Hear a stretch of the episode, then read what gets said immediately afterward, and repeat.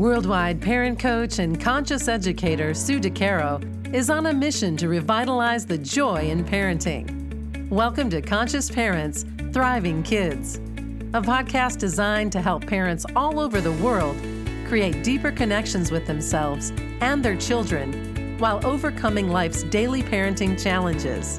Listen in if you want to bring more laughter, love, and enjoyment to your home life. Welcome to Conscious Parents Thriving Kids, a place for all things parenting. I am your host, Sue DeCaro.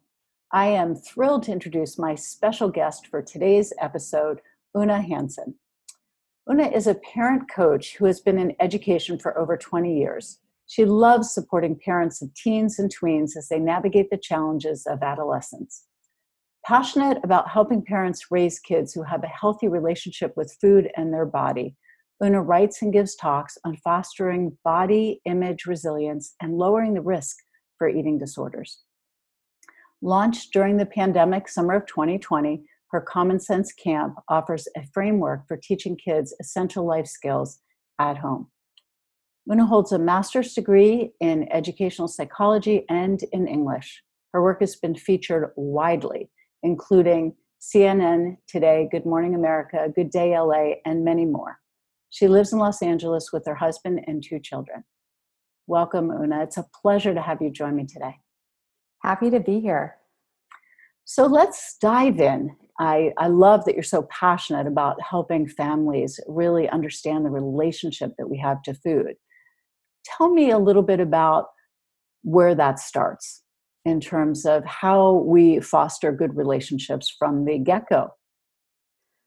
Yeah, that's a great question. I think I think what's hard, I'll start with what's hard for parents. Um, I think it's hard in our current food culture, um, which is a diet culture, where we get messages about what healthy eating is supposed to look like. Um, and it's a very narrow, kind of black and white thinking kind of approach to food, um, looking at food only as sort of a macro or micronutrient delivery system or something that you could reduce to you know numbers on a label and so I think it's really important for parents to kind of come back to the basics and remember that food is so much more than just, you know, those numbers. Food is love, it's connection, it's belonging, um, it's your culture.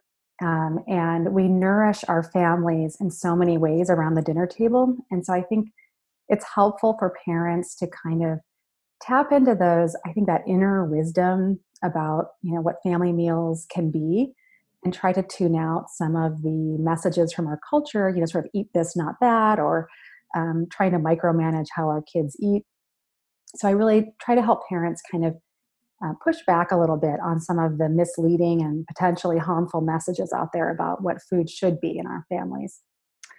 Well, I, I think that you you touched on a number of things. The should be, you know, what it should look like, and the nurturing around the dinner table and you know it's it's interesting how powerful words are in in so many ways but certainly when it comes to food i can still remember my mom telling me don't eat that muffin because it had a thousand calories. I mean it must have been eight.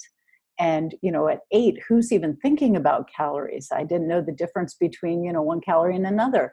So how is it that we can shift you know in in your opinion the conditioning that has already taken place. Um, you know, sadly, I don't have a great relationship with muffins, but it's more intentional now than it is from those words. But when you think about a story like that, many parents have been raised in this type of environment with heavy conditioning about food and food is love and finish everything on your plate. They're starving children, right? All of these things what what are some tips that you can offer our listeners today about their own conditioning and how to look at it right. I mean we all come to parenthood with our own history right? Our own relationship with food and our body and and movement. Um, so it, it is important for parents who really struggle with body image issues or a history of disordered eating or chronic dieting it's really important for parents to take care of themselves. Um, there's um, there are incredible resources out there for for anyone who wants to kind of work on some of those issues. Um, I think you know, one of the most important things is to remember just sort of basic psychology, right? When we're raising kids, when we try to force kids to eat something, they're actually going to be less likely to want to eat that, not only in that moment, but farther down the road. Um, the same thing goes with trying to hold food back from a kid, right? If, if you're worried that your kid is overeating and you try to control their portions or question, like, are you sure you want the second muffin? Um, that only makes kids feel that food is a scarce resource and maybe they're not going to be allowed to eat enough when they're hungry. And so it actually drives kids to eat more. So there's this interesting thing that happens when parents let kids have a say over their own hunger and fullness. Um, and everybody wins, right? Dinner time it becomes much less stressful. Know, no more negotiating, bribing, cajoling, threatening. If we can really you know present a you know variety of options of food that we enjoy and our kids get to decide how much to eat and what to eat um, and it really restores that family meal back to what it should be which is this time of connection and yes you're getting nourished you know in terms of you know nutrition and calories and energy but you're also being nourished in all those other ways. You can have much more interesting conversations when everyone isn't feeling anxious about who's eating what or not eating enough or eating too much of something uh, it really brings a lot of peace to the family and it sets your kids up to kind of break that cycle of, of struggling with food and body and diet. Um, so it's it's not easy. You know you don't just you know flip the switch and turn off decades of programming that like we should be eating a certain way. Um, so it does take time. I think parents should be gentle with themselves. I mean it makes sense if you you know if you've been doing keto or intermittent fasting or any of these sort of trendy diets um, I don't want parents to feel guilty about that. I mean, it makes sense that you would think that was the right thing to do. And so just being, you know, showing yourself compassion. And, and then with older kids, you can say to them, look, you know, I realize I'm, I've been kind of eating according to what some book told me or an app told me to, you know, I, I want to get back to basics and listen to my body because listening to our intuition is so powerful. And, you know, it even has implications beyond the dinner table. I think about you know there's been a lot of talk about consent uh, with kids and families and think about it if you have a young child sitting there and you're you know forcing them to eat something you have to clean their you have to clean your plate um, you know the message is i shouldn't listen to my body. Instead i have to bend to the will of someone who's pressuring me who has more power than me. Uh, maybe my body can't be trusted. Maybe i should always just listen to what someone tells me to do and that my inner you know wisdom doesn't matter so when you extrapolate out from the dinner table into their young adulthood or their teenage years, I mean, you can see how um, powerful these conversations at dinner can be.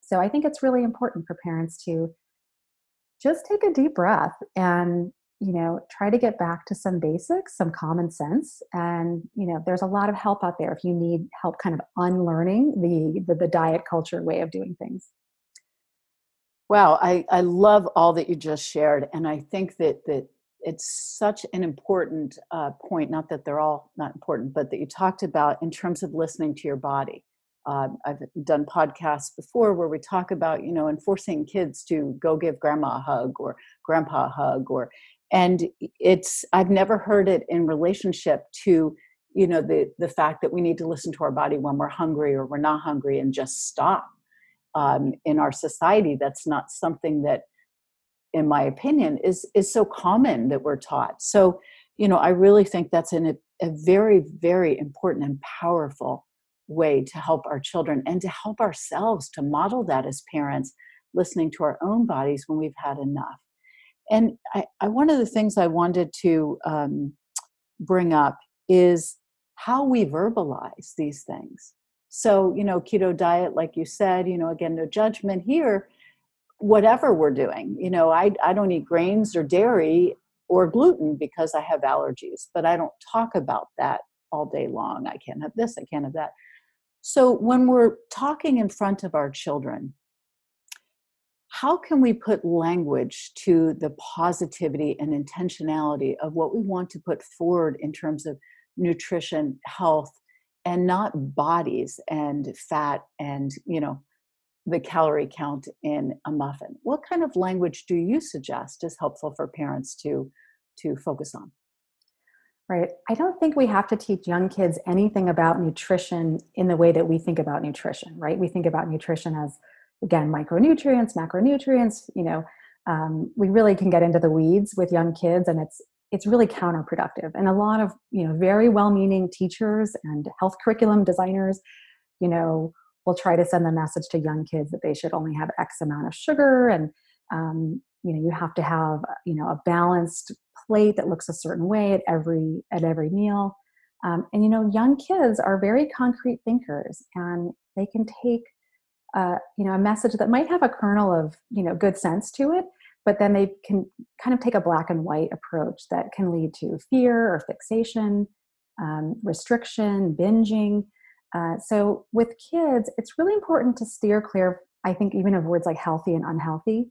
Um, you know we we tend to label foods in our culture but the thing is there's really no such thing as a healthy or unhealthy food. That might sound sound shocking to some of your listeners. Um, but there's healthy and unhealthy food behaviors. So I'll give you an example, you know, a green apple and a cheeseburger, right? And it could be a, a veggie burger with a gluten-free bun, if for, you know, for you. So, and, you know, vegan cheese. So, um, you know, people would say, oh, well, the apple is healthier. So I say to parents, well, what if your child only ate green apples, you know, breakfast, lunch, and dinner and every snack? Um, they would feel terrible physically, right? They would become malnourished. Mm. um, and that would be very a very unhealthy behavior if the burger or pick whatever kind of food is sort of demonized in our culture you know at the moment and it changes all the time. It was fat when i was growing up now it's sugar.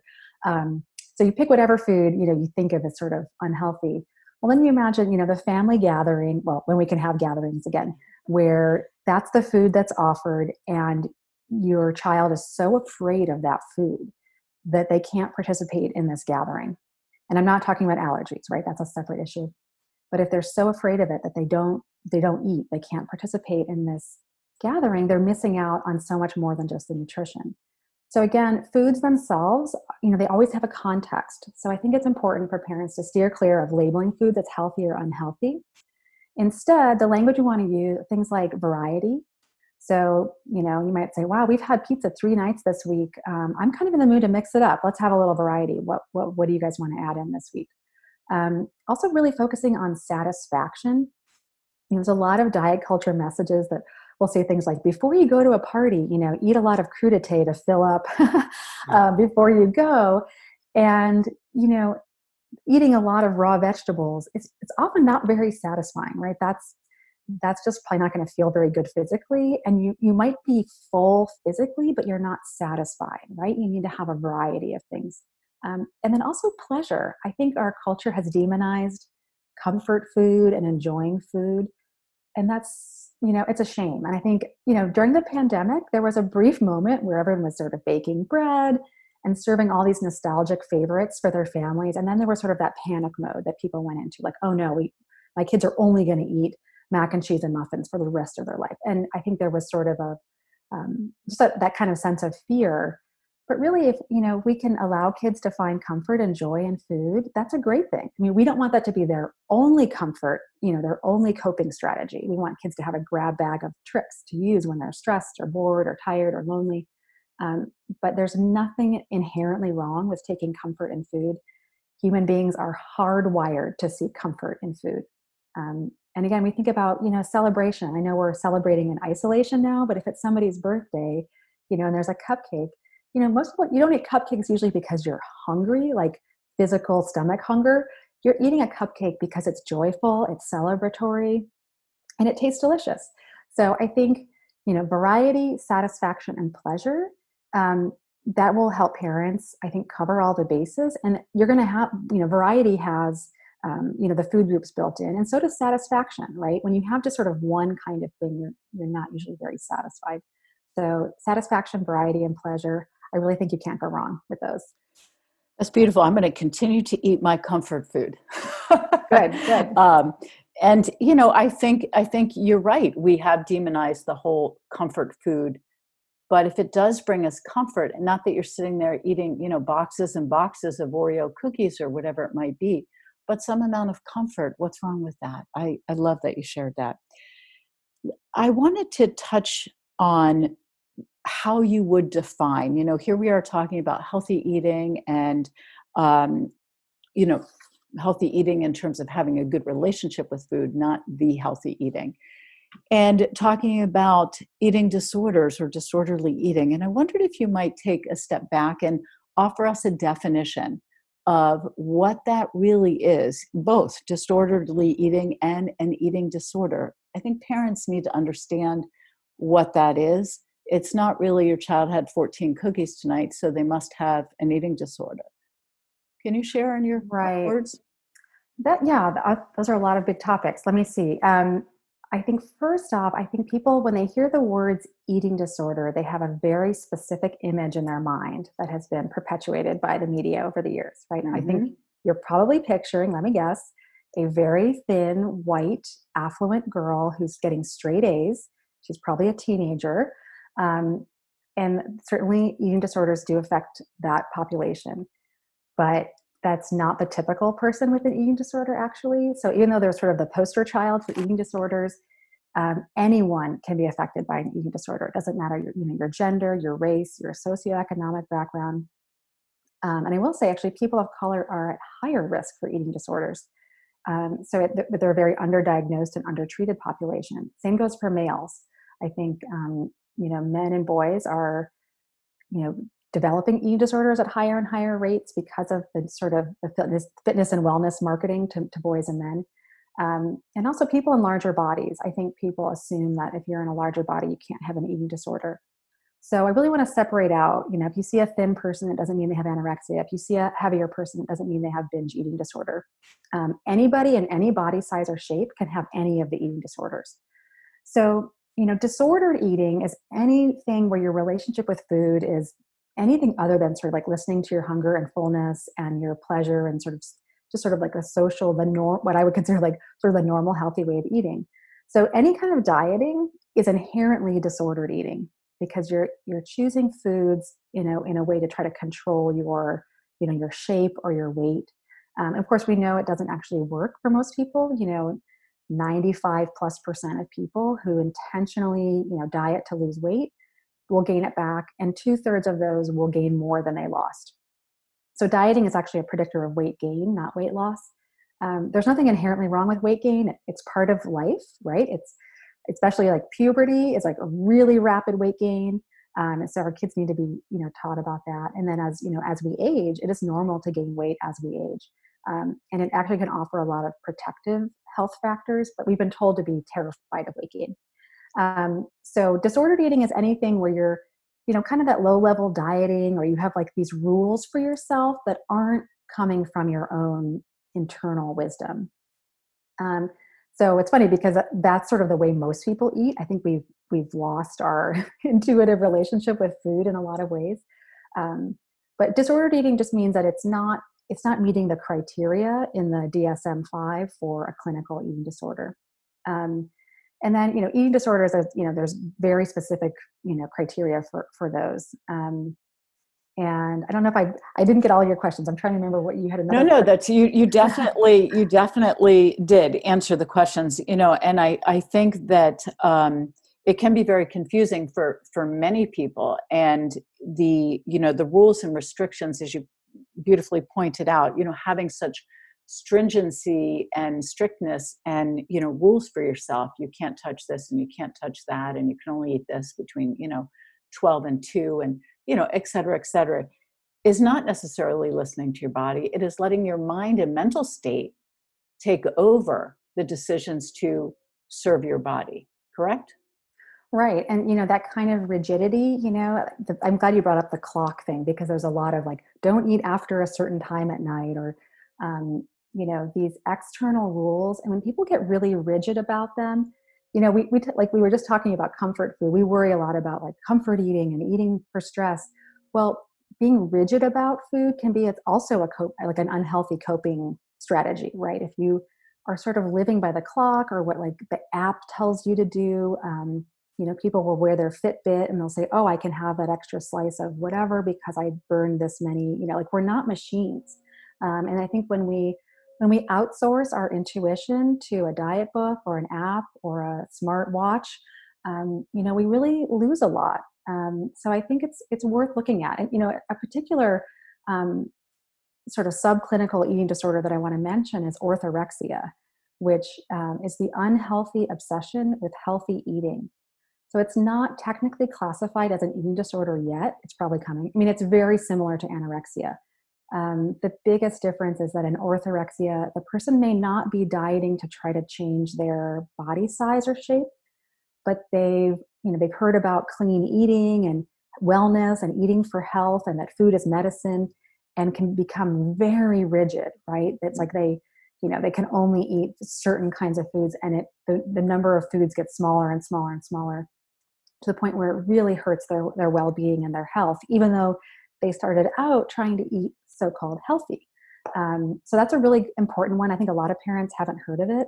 Uh, and so i think it's important to be aware that your child's sort of new health kick you want to keep an eye on it right? If they suddenly come home and say you know i want to go vegan or i want to go gluten-free and they don't have celiac disease um, they've heard certain foods are you know not healthy and they want to they want to be healthy right? This is a good thing but the problem is that our culture has kind of left us with some misleading and, and confusing messages. So it's something that parents should definitely keep an eye on. We don't want to always celebrate, like, oh, you're being so healthy, right?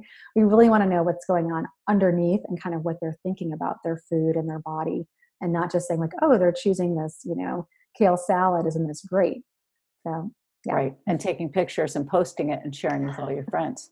Yeah, I, I've never heard that term, but um, boy, it fits some people I know. Um, and you know, I also have seen in my own you know uh, journey people who are uh, exercise crazed. I'll call it, um, for lack of a better word, coming to me, but you know the restrictions and the expectations on the exercise regimen you know six miles a day every day or whatever the case may be where they are just pounding the pavement because again you know it's a disordered arena in how we you know relate to food our bodies and everything else correct?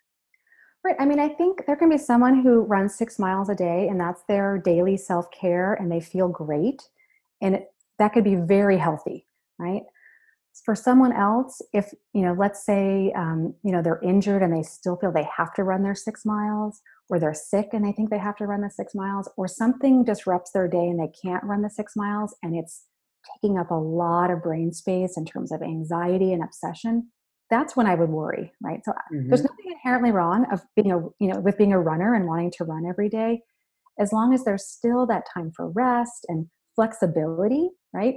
Um, but yeah, I think for a lot of people, exercise. I mean, there's exercise is a really good thing for us, right? If we can um, especially if we can think of it in terms of how we feel that we're not we're not pursuing exercise in the diet culture way of like burning a certain amount or we're trying to shape our body a certain way.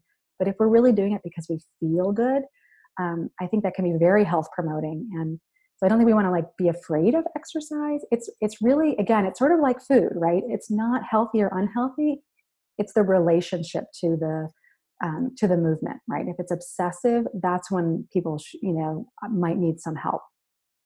Yeah, I I couldn't agree with you more. And I I you know, obsessiveness is is something that comes from the mind again, not listening to the body. So if you're obsessively obsessively running every single day with you know a sore foot or calluses or bunions or pain in some area but you have to, you know, because you fall into that obsessive need of doing this, then we're not listening to our body. Again, it takes us away from the mind body connection where, you know, we, we plan and think, how can I serve myself in the best way? Right. And that, uh, you know, that can, for some people, the tuning out their feelings is sort of becomes a side benefit, right, of restrictive eating or over exercising where it has sort of a numbing effect on us. And so it can be very scary for someone to start to break that cycle because as we rest and as we re-nourish ourselves, a lot of feelings can come out that you maybe haven't felt in a while.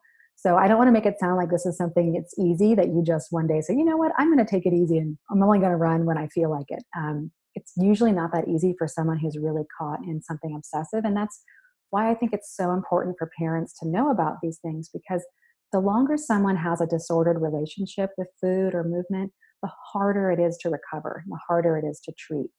So mm-hmm. I believe in that, you know, I believe in full recovery from eating disorders. It's possible. it's really hard to get there if you've been entrenched in it for you know decades so when when teenagers or even preteens start sending these little warning signs to you about their eating or their movement or their body image it's really important that we start paying attention and we listen and we get the support that our kids need yeah I love that. I love the word curious. And when our kids are really young and you see something, be curious, ask questions in a curious way that help your child to explain not us as adults trying to put you know labels and determinations on what that child is actually doing so this is um, this is super helpful you know i'm sure for all our listeners it's it's such an important topic for us to really think about and hone in on and connect with our children in relationship to food nutrition body movement etc to make sure that we're having a intentional um, discussion about it and a good, solid foundation for our children as they move through uh, their journey. So, I wanted to, before we um, wrap up, I wanted to give you an opportunity to share your common sense camp that you developed this past summer and just um, what that was, you know, briefly, if you don't mind sharing, because I think it was just brilliant. Yeah, you know, it's funny. Common Sense Camp started out as a joke uh, between me and my husband about 10 years ago you know, whenever our very book smart children would struggle with something that seemed like an obvious, you know, like life skill that they should have picked up just from observing. And so we would turn to each other and say, oh my gosh, our kids need common sense camp. Well, when the pandemic hit and we started getting the notifications that all their summer camps and activities would be canceled, we just had this light bulb moment. Oh my gosh, let's make common sense camp, you know, a reality and i you know i love a theme so i ordered t-shirts my teenager designed the t-shirts we you know we got camp supplies like typical things you know smores and lanyard string and embroidery thread. But then we also laid out a week by week curriculum um, to teach our kids life skills you know all the things that we think we're going to get to right? Um, like oh yeah before they go off to college i'm sure they'll figure out how to do x y and z. Well i realized there are a lot of things that we just haven't gotten around to because in the you know the normal hustle and bustle of raising kids it's really hard to slow down and say let me teach you how to use a hammer and a nail or let me teach you you know how to read a bank statement. So we were really intentional about setting a theme for each week and we kept it fun. You know we also included movies and podcasts. It wasn't all parent parent driven um, but we did decide what the themes were and then i'm working on developing sort of a supplement for the school year because I know a lot of families are realizing they'd love to continue this kind of intentional teaching of life skills going into the year, especially as kids often don't have their sports or theater, kind of all those extracurricular things where kids feel useful and like they're contributing.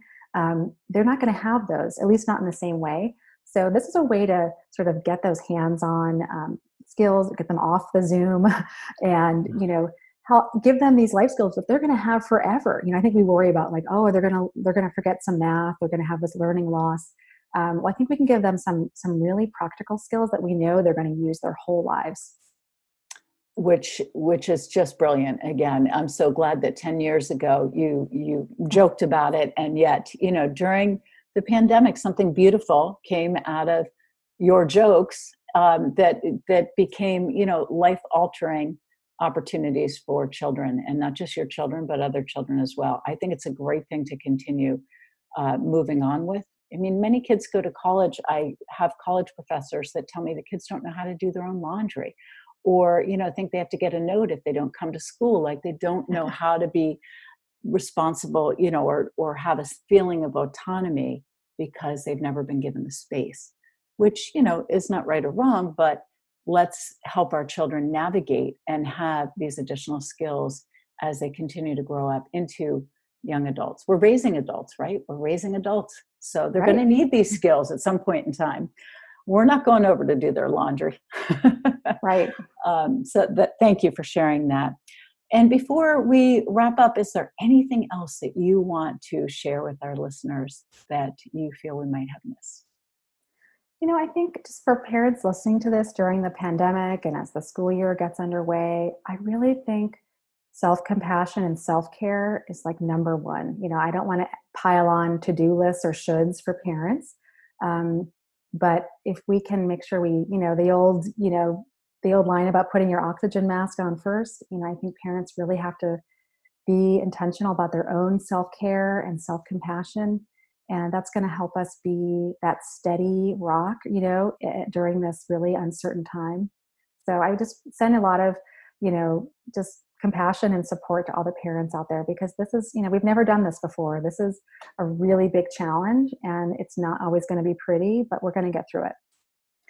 Thank you. And I think that is such wise advice. I always tell parents be gentle with ourselves. We don't learn self compassion, we learn compassion toward others, but self compassion is one of the most important things we can do for sure.